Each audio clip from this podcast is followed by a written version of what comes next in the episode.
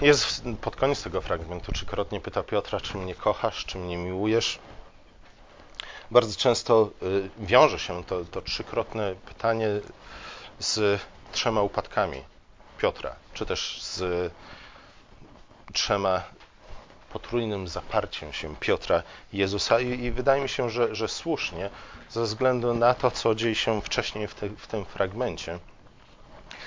E, ten fragment jest bardzo bogaty, jest bardzo bogaty przede, przede wszystkim wszelkiego rodzaju symboliką, co nie powinno nas dziwić ze względu na to, że jest zakończeniem Ewangelii Jana, czwartej Ewangelii, Ewangelii, która kończy cztery Ewangelie, podsumowuje to wszystko, co było wcześniej powie, powiedziane w innych Ewangeliach i, i też dodaje pewne elementy.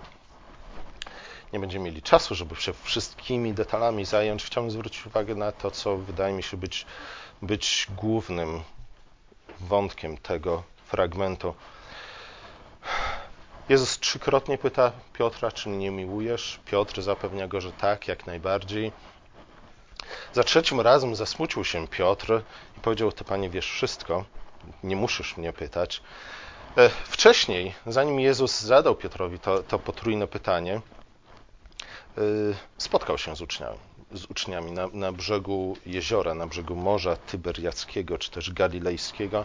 I to spotkanie też było z jednej strony normalne, z drugiej strony e, przesiąknięte wszelkiego rodzaju symboliką. Zobaczcie, to nie pierwszy raz, kiedy Jezus spotkał Piotra i innych uczniów, kiedy oni łowili ryby. Zgadza się? Na samym początku, gdy Jezus powołał Piotra i towarzyszących mu uczniów, czy też ludzi, na swoich uczniów, na apostołów, także spotkał ich właśnie, kiedy łowili ryby. Po, po, po drugie, ten połów i tamten połów były podobne do siebie ze względu na to, że uczniowie, uczniowie łowili całą noc i nic nie złowili. Nie? I wtedy Jezus powiedział im, żeby jeszcze raz zarzucili sieci. I rzeczywiście, gdy zarzucili sieci, sieci dokonał się cud, dlatego że sieci były tak wielkie, iż trzeszczały niemal, że się, że się urwały. Tu połów był tak wielki, iż uczniowie, jak czytamy w szóstym wersecie, nie byli w stanie nawet wyciągnąć tej sieci do, do łodzi. Musieli ją ciągnąć za łodzią za, ra, razem z sobą. Zatem to spotkanie jest podobne do pierwszego spotkania. Pierwszego spotkania, kiedy Jezus powołał Piotra i towarzyszących mu ludzi na to, aby byli Jego uczniami, aby byli Jego apostołami. Wydaje się, że, że tu po zmartwychwstaniu Chrystusa, w związku z tym mamy, mamy do czynienia z drugim powołaniem Piotra, z nowym powołaniem Piotra. To drugie nowe powołanie, powołanie Piotra na apostoła było potrzebne ze względu na co? Właśnie ze względu na zaparcie się Piotra. Jezus zaparł się wszelkich związków z Chrystusem, trzykrotnie się zaparł, stąd też trzykrotne pytanie Jezusa, czy mnie kochasz?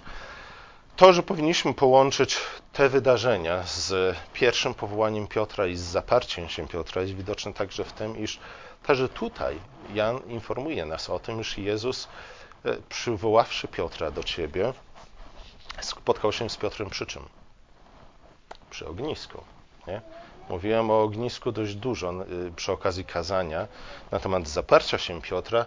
Tutaj Jezus przygotował nowe ognisko, lepsze ognisko. Jak mówią, ognisko jest symbolem wspólnoty. Nie?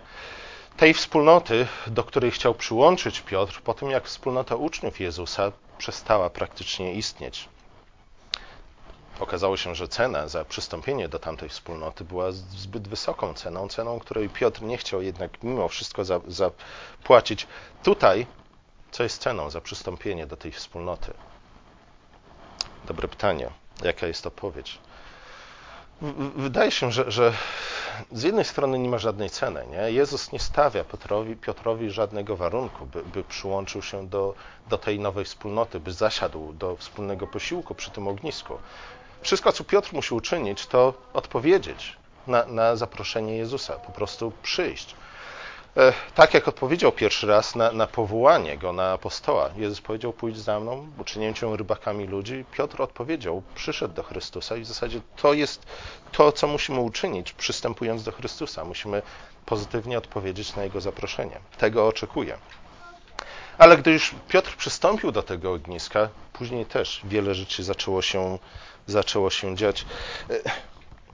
Jezus powołuje Piotra po raz kolejny na, na swojego apostoła i w szczególny sposób. Piotr też reaguje na to powołanie w szczególny sposób. Ewangelista Jan informuje nas o tym, iż Piotr, gdy usłyszał, gdy Jan powiedział mu, oto Pan jest, i Piotr wskoczył do wody po to, żeby jak najszybciej spotkać się z Chrystusem, Podobnie zresztą jak wcześniej, nie? w czasie burzy na, na, na, jeziorze, kiedy Piotr rzucił się do wody, wtedy właśnie przez krótką chwilę był w stanie chodzić po wodzie po to, żeby spotkać się z Chrystusem. Tu robi to samo, ale ewangelista Jan informuje nas o tym, że Piotr uczynił, zanim rzucił się do wody, założył na siebie szatę. I teraz powiedzcie mi, jak z wielu, wielu, z Was, będąc w łodzi i chcąc przedostać się na, na brzeg, przepłynąć na brzeg, e, przed skoczeniem do wody założyłoby na siebie kurtkę albo płaszcz? Jak z wielu z Was by to uczyniło? Dlaczego byśmy tego nie zrobili? No, zwykle skacząc do wody, co chcemy zrobić? Chcemy pozbyć się niepotrzebnego ubrania, zgadza się? Dlaczego? Dlatego, że jak skoczymy do wody, ubranie, niepotrzebne ubranie jest właśnie niepotrzebne, dlatego że nasiąknąwszy wodą ogranicza nasze ruchy. Piotr był rybakiem, nie? co oznacza, że wiedział, czym jest woda, pewnie nieraz pływał w tej wodzie, wiedział, jak ma się zachować. Nie? Jeśli by chciał skoczyć do wody, jak najszybciej dostać się na, na brzeg. Był rybakiem, nie był górnikiem, który całe życie spędził pod ziemią i pierwszy raz y, wskoczył do wody, żeby popłynąć. Nie? Górnik być może w tej sytuacji by pomyślał sobie, pewnie woda będzie zimna, trzeba się ubrać, nie? najlepiej jakiś kożuch albo coś jeszcze. Piotr nie był rybakiem i doskonale wiedział, że dodatkowa szata będzie ograniczać jego ruch, a jednak założył tę szatę. Dlaczego?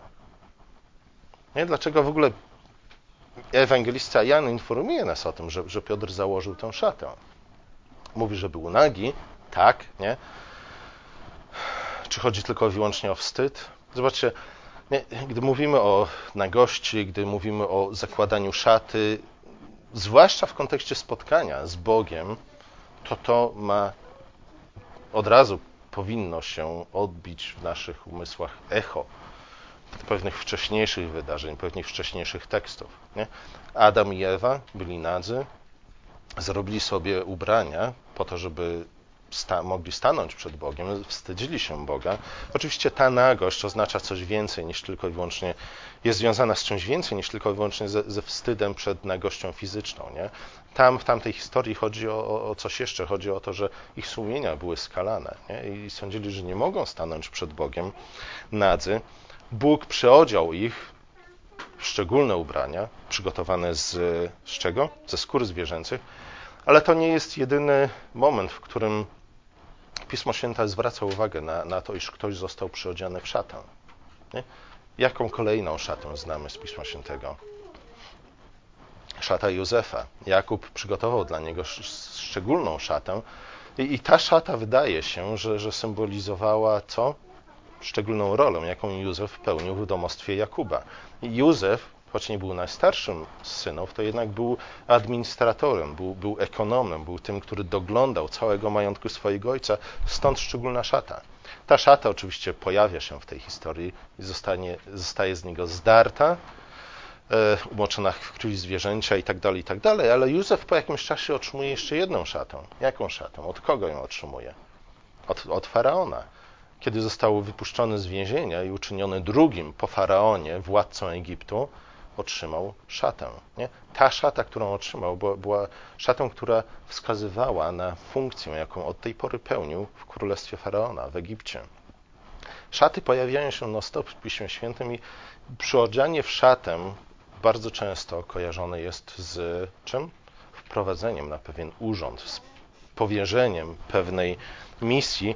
Nie będę się tu roz, rozciągał, jeśli chodzi o, o, o podawanie przykładów, ale wydaje się, że, że w kontekście całej historii, nie, która jest nasycona symboliką, mówiliśmy o, o połowie ryb, który nawiązuje do pierwszego powołania Piotra, o trzykrotnym pytaniu, czy mnie kochasz, o ognisku, o chlebie i rybach, zaraz jeszcze, jeszcze powiem. Nie? Ta szata wydaje się, że też mieć szczególne znaczenie. Jak mówiliśmy wiele razy, ani Duch Święty, ani ewangeliści, autorzy Pisma Świętego zwykle nie pisali o rzeczach, które były nieistotne. Nie? Jakikolwiek szczegół, nawet jeśli nam wydaje się być dziwny, został umieszczony w Piśmie Świętym nie bez powodu. Nie?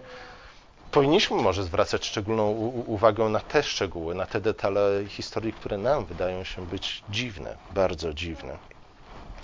Szata? Dlaczego szata? No zobaczcie, Piotr zakłada szatę, rzuca się w morze po to, żeby spotkać się z Chrystusem. Jeśli rzeczywiście ta historia opowiada o ponownym powołaniu Piotra na apostoła, to to nagle zaczyna mieć sens. Nie? Szata wiąże się właśnie z ponownym powołaniem go na urząd apostolski. Nie?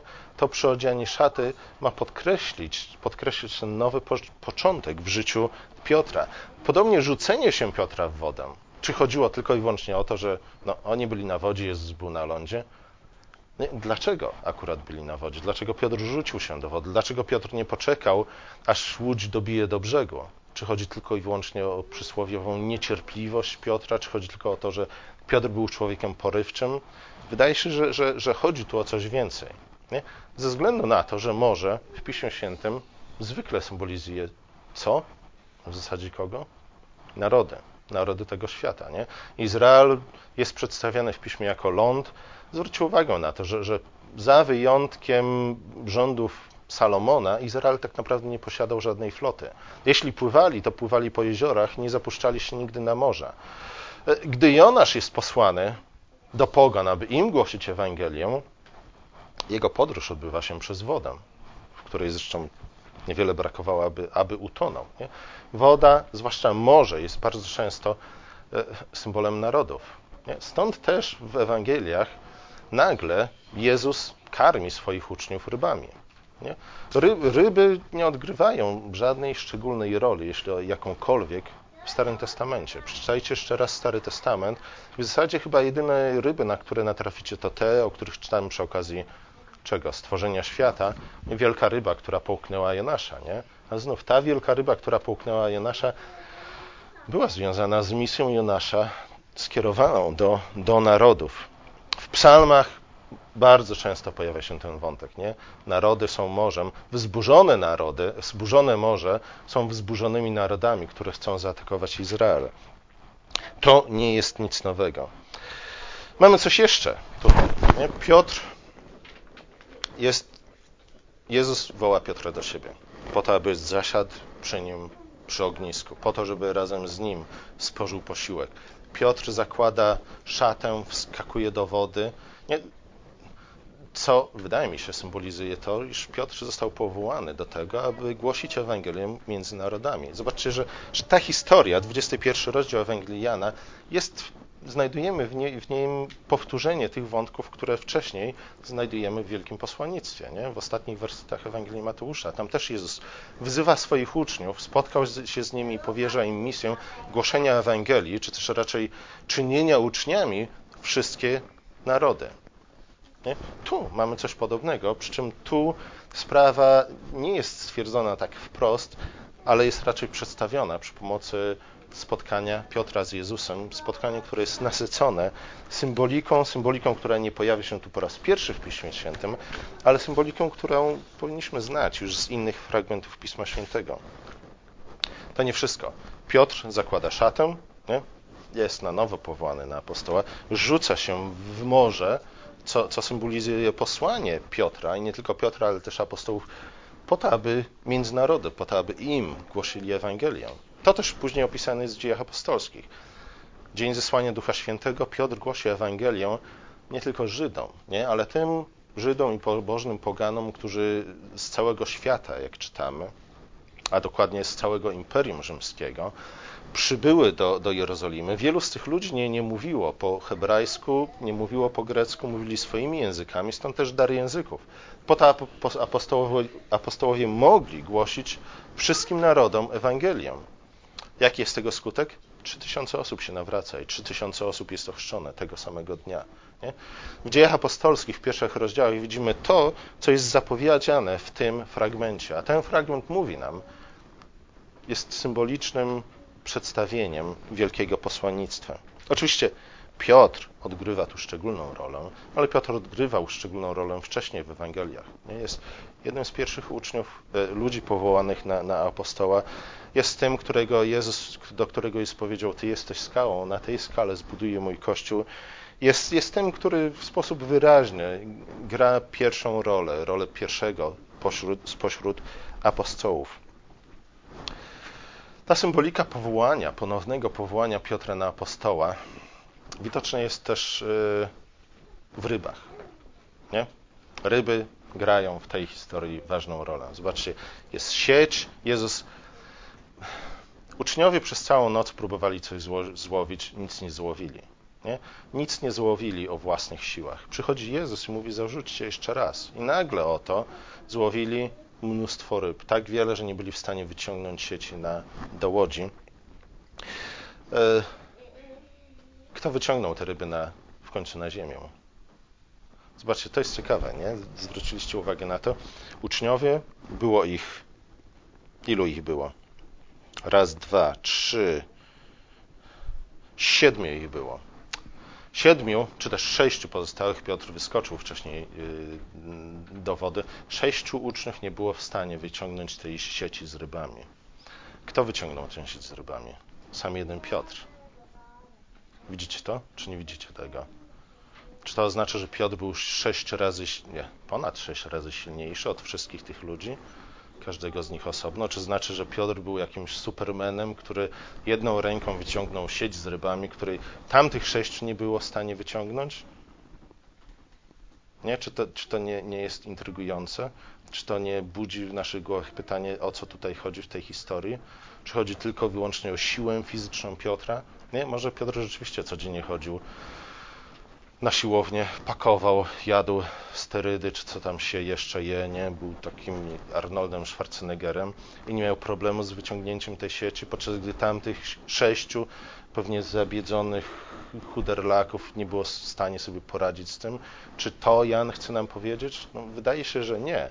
Jeśli rzeczywiście mamy do czynienia tutaj z, z opisem, który jest bogaty w symbolikę, to znów sieć i ryby coś symbolizują, nie? Ryby symbolizują narodem, nie? a raczej tych, te spośród narodów, które przyjdą do Chrystusa, czy też tych spośród narodów, którzy przyjdą do Chrystusa. Piotr, jako właśnie ten, który jest skałą, na której został zbudowany Kościół, ten, który jest pierwszym spośród apostołów, e, jest w stanie wyciągnąć nie? sieć z rybami na brzeg. Sieć, moglibyśmy powiedzieć, symbolizuje Królestwo Boże, nie? i w ten sposób funkcjonuje sieć w przynajmniej jednej z przypowieści dotyczących Królestwa Bożego, które opowiadał Jezus Chrystus. Nie? Konkretnie moglibyśmy powiedzieć, sieć symbolizuje Kościół. Nie? Kościół jest tym, który gromadzi w sobie ludzi spośród wszystkich narodów. Taki obraz Kościoła znajdujemy też w ostatnim rozdziale, czy w przedostatnim rozdziale Pisma Świętego, w objawieniu świętego Jana. Tam widzimy, iż do, do tronu baranka przystępują wszystkie narody, królowie tych narodów przychodzą do, do tronu Boranka po to, by wnieść do tej nowej świątyni chwałę wszystkich narodów. Nie? To jest obraz końca historii.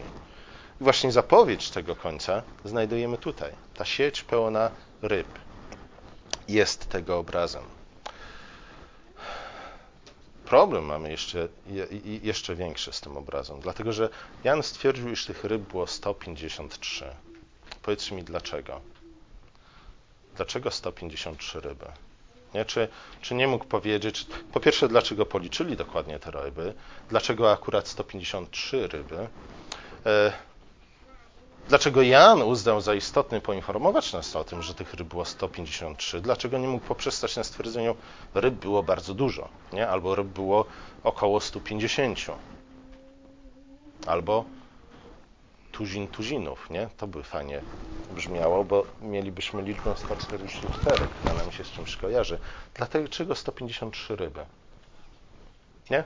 Czy to ma jakiekolwiek znaczenie, czy też, czy też powinniśmy zgodzić się z, większy, z większością komentatorów, iż nie, nie ma to absolutnie żadnego znaczenia i nie powinniśmy nawet wnikać w znaczenie tej liczby.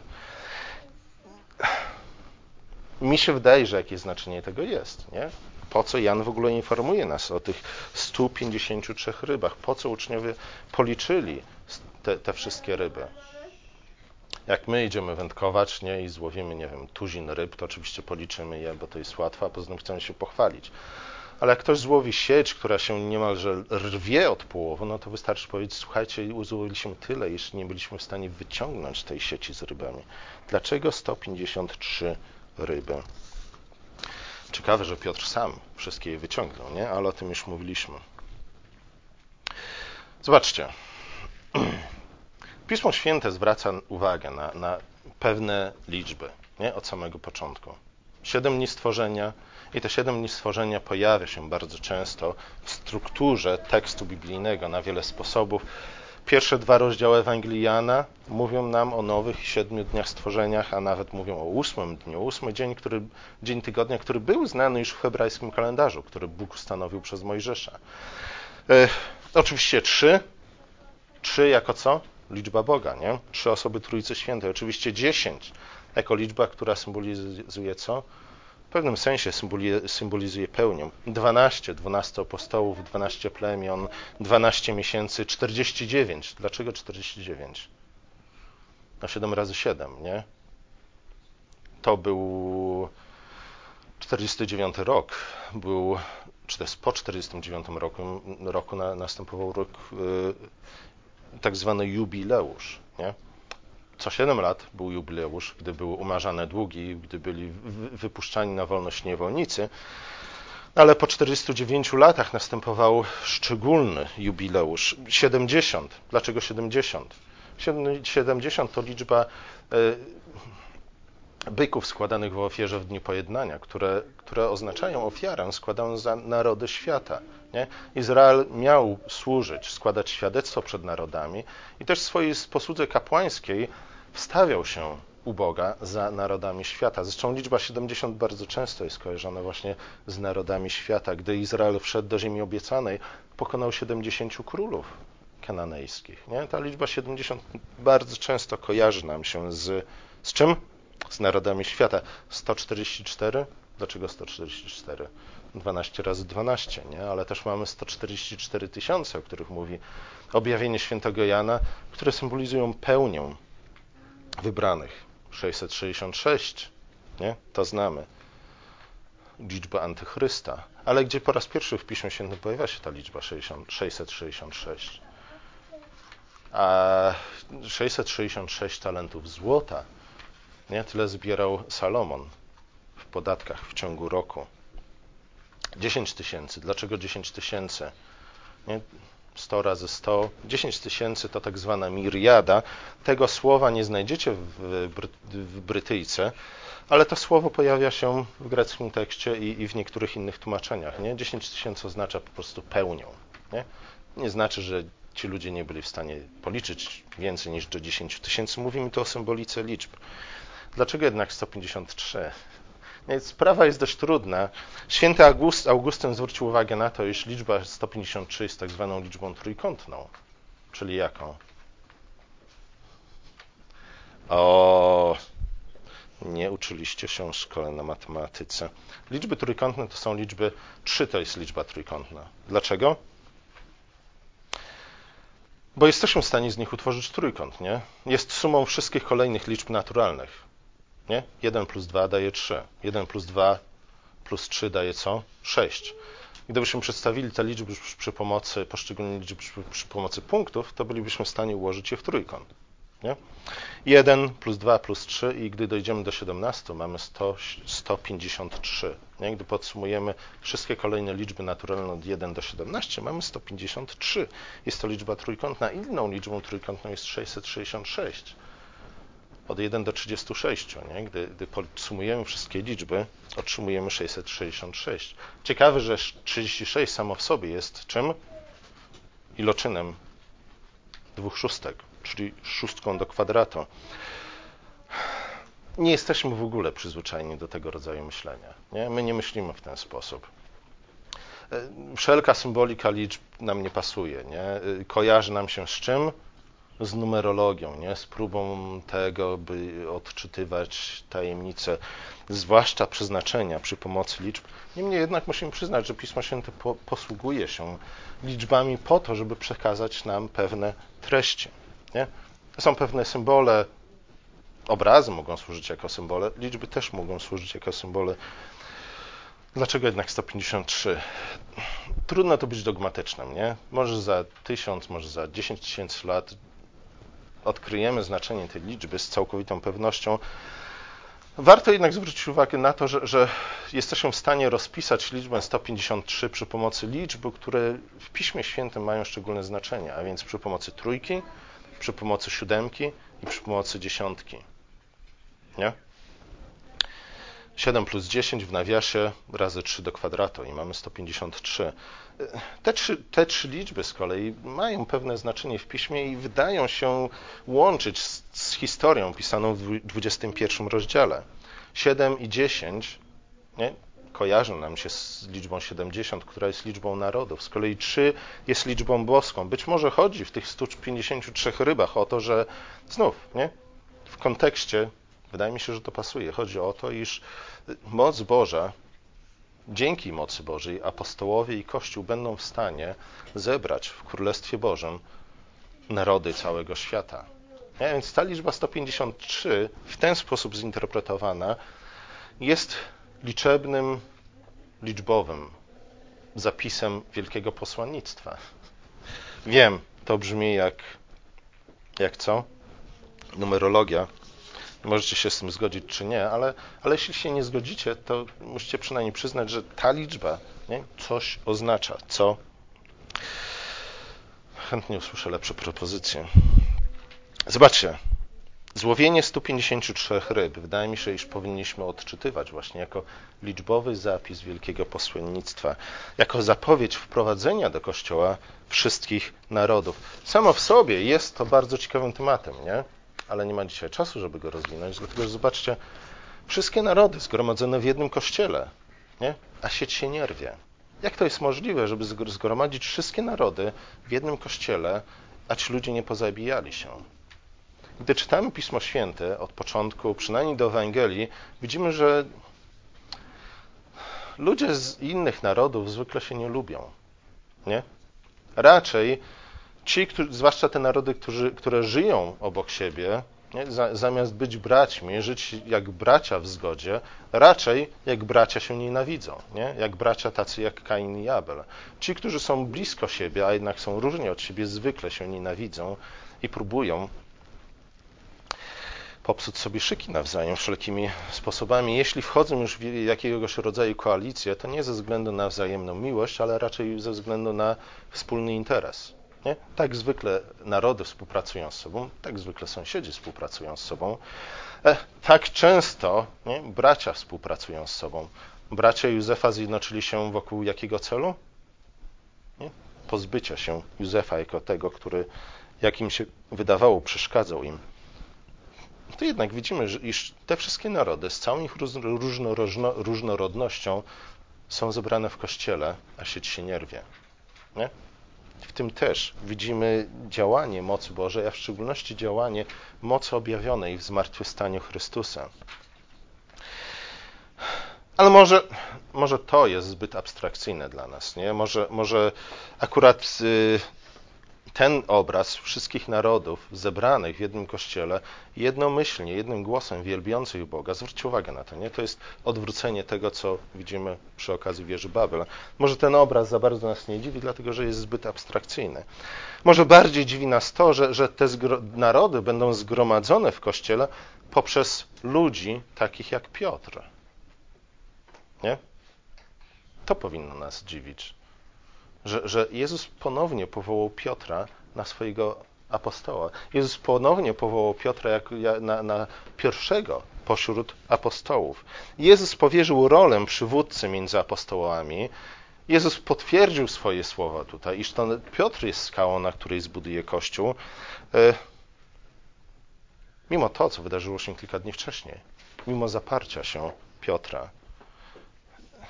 Zobaczcie, to powinno nas zdziwić, nie? Patrząc na Piotra, zwłaszcza Piotra, który zdradził Jezusa, który wyparł się przez wszelki związku z nim, powinniśmy e, dostrzec nie tyle człowieka porywczego, co raczej po prostu zdrajcę, nie? człowieka, który nie jest godny zaufania. Zobaczcie, jaka, gdybyśmy my chcieli kogoś zatrudnić, w naszej własnej firmie. Zatrudnilibyśmy kogoś takiego jak Piotr? Nie? Kogoś, kto całkowicie nas zawiódł, nie? Kogoś, kto z ludzkiej perspektywy jest człowiekiem kompletnie niegodnym zaufania. Komuś, komu powierzone było bardzo wiele, ale, ale który w kluczowym momencie, w decydującym momencie zdradził i odwrócił się, się od nas. Nie? Czy my osobiście, w relacjach osobistych, zaufalibyśmy po raz drugi komuś takiemu jak Piotr? Nie? Mamy problemy z, z, z relacjami z ludźmi, którzy nastąpili nam na, na, na co? Na odcisk czy na marchewkę, nie? Ludzi, którzy, którzy zrobili nam o wiele mniejsze zło, uczynili w stosunku do nas o wiele mniejsze zło niż to, co uczynił Piotr w stosunku do Chrystusa. Piotr był całkowicie człowiekiem niegodnym zaufania. Nie? Jego życiorys w żaden sposób nie zachęciłby żadnej firmy do tego, aby go zatrudnić. Jego życiorys w żaden sposób nie zachęciłby nas do tego, aby zostać przynajmniej przyjacielem Piotra na Facebooku. Nie? Dlatego, że Piotr nie jest człowiekiem godnym zaufania. Z ludźmi takimi jak Piotr e, raczej wolelibyśmy od nich stronić. Nie? Jeśli już mielibyśmy mieć z nim coś do czynienia, to tylko tak mało, jak to możliwe. Patrząc na Piotra, powinniśmy począć dostrzec jednak nie tylko człowieka, który jest niezbyt godny zaufania, człowieka, który jest być może zbyt porywczy, człowieka, który jest nietrwały, czy wręcz zdrajcą, powinniśmy raczej w tym powołaniu Piotra dostrzec miłość Bożą aktywną w jego życiu. miłość Bożą, która prowadzi do przemiany tego człowieka. Przemiany, jaką widzimy także w Saulu. Nie, nie bez powodu dzisiaj czytaliśmy także o nawróceniu Saula. W Saulu mamy przykład kolejnego apostoła, nie? kolejnego księcia kościoła, który był człowiekiem, którego my nigdy w życiu byśmy nie wybrali na przyjaciela, któremu my nigdy w życiu nie powierzylibyśmy żadnej misji. Nie? Paweł, czy też Saul był prześladowcą Kościoła. Sam zresztą wyznaje, iż jest najmniej godzien tego, aby nazywać się apostołem. Wolałby w ogóle nie nazywać się apostołem. Nazywa się tak tylko i wyłącznie dlatego, że Chrystus powołał go na, na, na ten urząd. Jak ktoś zauważył, Chrystus zbudował swój kościół na ludziach, którzy go zdradzili lub nienawidzili. Nie? Takich ludzi wybrał, wybrał Chrystus, aby z nich uczynić fundament swojego kościoła. Nie? Byli to jednak ludzie, których on sam odrodził do nowego życia. My jako protestanci często mamy z tym problem, żeby nazwać Piotra skałą, żeby, żeby stwierdzić, że jakikolwiek z ludzi jest, może być fundamentem Kościoła. Jeśli już mówimy o fundamencie, to mówimy o Chrystusie. Nie, ale, ale to jest język, którym, po, którym posługują się Ewangelie, którym posługują się apostołowie w swoich listach. Nie, Paweł nie ma problemu, żeby z jednej strony krytykować Piotra za niektóre jego poczynania, w, Gal w Galacji, ale z drugiej strony nie przeczy temu, że, że to właśnie na apostołach Chrystus zbudował swój Kościół. Nie? Apostołowie są tymi ludźmi, nie tylko ich nauczani, ale oni jako ludzie są fundamentem Kościoła. Chrystus wybrał, zbudował swój Kościół na ludziach, którzy go zdradzili lub nienawidzili. Nie? Zdrajcą jest tu Piotr, tym, który go nienawidził, jest Saul, który stał się Pawłem, ale których on odrodził do nowego życia. Nie wybrał tych, którzy byli doskonali, nie wybrał tych, którzy byli bez zarzutu, wybrał tych, których my, którymi my byśmy wzgardzili. Nie? Apostołowie są podobni do Chrystusa także w tym, iż również oni w naszych oczach byliby tym kamieniem odrzuconym przez budowniczych, budowniczych kamieniem, który do niczego się nie nadaje. Ich życiorys nie zachęciłby, jak mówiłem, żadnej wielkiej firmy do tego, aby zatrudnić ich, a już na pewno nie zachęciłby żadnej wielkiej firmy do tego, aby powierzyć im stanowiska na przykład menadżera.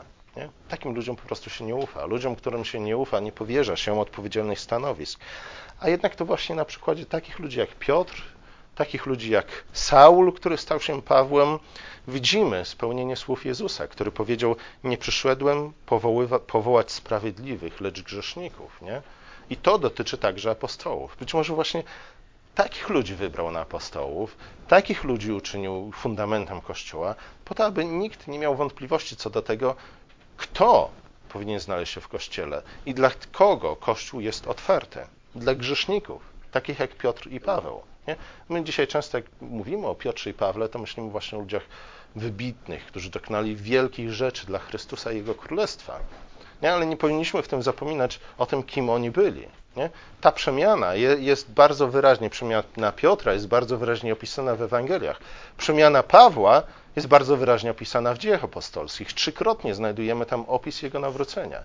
Po to, żebyśmy nigdy nie zapomnieli, jakim człowiekiem wcześniej był Saul, zanim stał się Pawłem. Żebyśmy patrząc na Pawła, patrząc na Piotra, nie widzieli tych, którzy dokonują wielkich czynów dla Boga, ale także pamiętali o tym, kim byli i kim się stali poprzez Chrystusa, nie? poprzez spotkanie ze zmartwychwstałym. Po to, abyśmy nigdy też nie twierdzili, iż, iż Kościół jest miejscem, którym Chrystus gromadzi ludzi doskonałych. Nie? No tak nie jest. Nie? Gdy, gdy zaczniemy postrzegać Kościół jako klub dla tych, którzy stali się doskonali, nasze myślenie o Kościole będzie kompletnie fałszywe. Nie, nie, nie, nie będzie mogło, nie, nie może być bardziej oddalone od tego, co znajdujemy w Piśmie Świętym. Nie, członkostwo w Kościele nie jest nagrodą za dobre sprawowanie. Nie? Kościół jest tym, który właśnie gromadzi w sobie tych, którzy zasługują na jak największe potępienie. Nie? Po co? Po to, aby ich przemienić, po to, aby ich odrodzić, po to, aby mogli dojrzeć w Chrystusie. To ma oczywiście bardzo wielkie znaczenie, jeśli chodzi o to, o nasze zrozumienie Kościoła, o nasze zrozumienie tego, jak powinniśmy odnosić się do siebie nawzajem. Nie? Dlatego reformatorzy bardzo często podkreślali to, iż Kościół jest zgromadzeniem tych, którzy są jednocześnie grzesznikami i świętymi. Nie, nie powinniśmy nigdy o tym zapominać. Grzesznicy, którzy są święci, uświęceni w Chrystusie, którzy uświęcają się w Chrystusie, będąc usprawiedliwieni w Chrystusie. Niemniej jednak, jak pisze o tym Paweł w siódmym rozdziale listu do Rzymian, są to święci, którzy do końca swojego życia zmagają się ze swoim grzechem. Zwróćmy uwagę na, na, na Piotra. Gdy Chrystus powołał Piotra za pierwszym razem, reakcją Piotra było to, iż on padł przed nim na, na twarz i powiedział, że nie jestem godzien dotknąć się Ciebie, dlatego że jesteś, jestem wielkim grzesznikiem. Gdy drugi raz Chrystus powołał go, w 21 rozdziale Ewangelii Jana, Piotr nie musiał tego mówić, nie? W tym momencie Piotr był o wiele bardziej świadom swojej grzeszności niż trzy lata wcześniej. Nie? Trzy lata wcześniej to wyznanie jego grzeszności było prawdziwe, było szczere. Nie? Tak już jest, że im dłużej żyjemy z Chrystusem, im lepiej go, go poznajemy, im lepiej, bardziej jesteśmy świadomi świętości Bożej, tym bardziej jesteśmy świadomi naszej własnej grzeszności. Nie? To jest doświadczenie, o którym pisze Paweł w siódmym rozdziale listu do Rzymian. Pomódmy się. Nasz drogi łaskawy Boże, dziękujemy Ci za ten fragment Ewangelii, dziękujemy Ci za miłość, jaką okazałeś y, właśnie Piotrowi, temu, który zaparł się Chrystusa, tego, temu, który y, zdradził Chrystusa, a jednak y, Ty, Panie Jezu, powołałeś go na nowo na apostoła. Ty okazałeś mu swoją łaskę po raz, po raz drugi. Dziękujemy Ci też za za owoc tej łaski w życiu Piotra. Dziękujemy Ci za dzieła, jakie przez niego dokonałeś. Dziękujemy Ci też za Kościół, w którym właśnie poprzez ludzi takich jak Piotr, Ty gromadzisz wszystkie narody w jedno królestwo, aby jednym głosem wielbiły Ciebie. Amen.